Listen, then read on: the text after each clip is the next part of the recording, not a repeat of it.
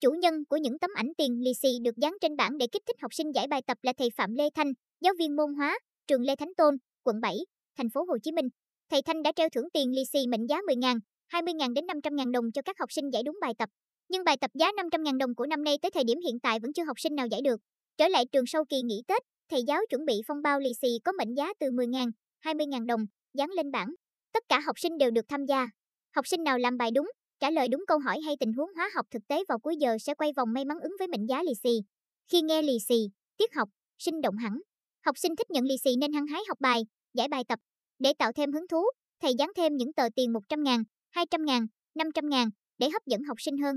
Học sinh có 3 quyền lựa chọn, làm đúng bài và nhận 10 điểm, làm đúng bài và nhận bao lì xì ứng với mệnh giá 10 ngàn, 20 ngàn đồng trong vòng quay với số tiền lớn hơn. Học sinh thử sức với màn chơi đừng để tiền rơi, chụp được tiền sẽ nhận được, không được sẽ mất trắng. Thầy Thanh giải thích, đây thực tế là một hiện tượng vật lý gắn với sự rơi tự do của một vật mà học sinh được học hồi lớp 10. xác suất bắt kịp tờ tiền rơi là rất khó. Suốt buổi học, không có em nào bốc được tờ 500.000 đồng vì tốc độ rơi tự do của tờ tiền quá nhanh. Đó là chiêu mà tôi gấp nhặt được của cô Dư Thị Lan Hương và cải biên một chút cho hấp dẫn. Nhờ đó, kiến thức thẩm thấu dễ dàng. Giáo viên không ép học sinh phải học mà các em vẫn xin được học tiếp để có cơ hội nhận lì xì. Thầy còn cho biết thêm, nhiều học sinh đáng lẽ được lì xì nhưng vẫn muốn liều ăn nhiều nên chọn phương án này. Nhưng học sinh nào giỏi môn lý chắc chắn không chọn vậy. Những trò chơi trí tuệ cần sự thông minh, không phải liều là ăn nhiều mà phải vận dụng kiến thức học được để tính toán. Có vài năm, tôi phải mất 500.000 đồng vì có học sinh bắt được tiền. Lúc đó, học sinh này dùng hết tiền đãi cả lớp uống trà sữa. Sau kỳ nghỉ Tết, tâm trạng của học trò vẫn còn vui chơi nên người thầy phải đạo diễn cho câu chuyện gặp gỡ đầu xuân, giúp các em bắt nhịp học tập.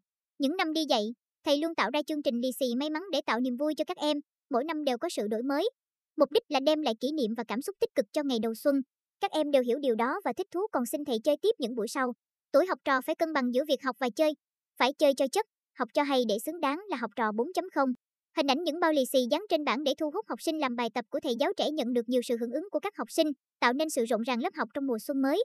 Thầy giáo Thanh thường tổ chức các hoạt động game show, tất sâu với những phần quà bất ngờ để tạo động lực cho học trò hăng say học tập bộ môn hóa.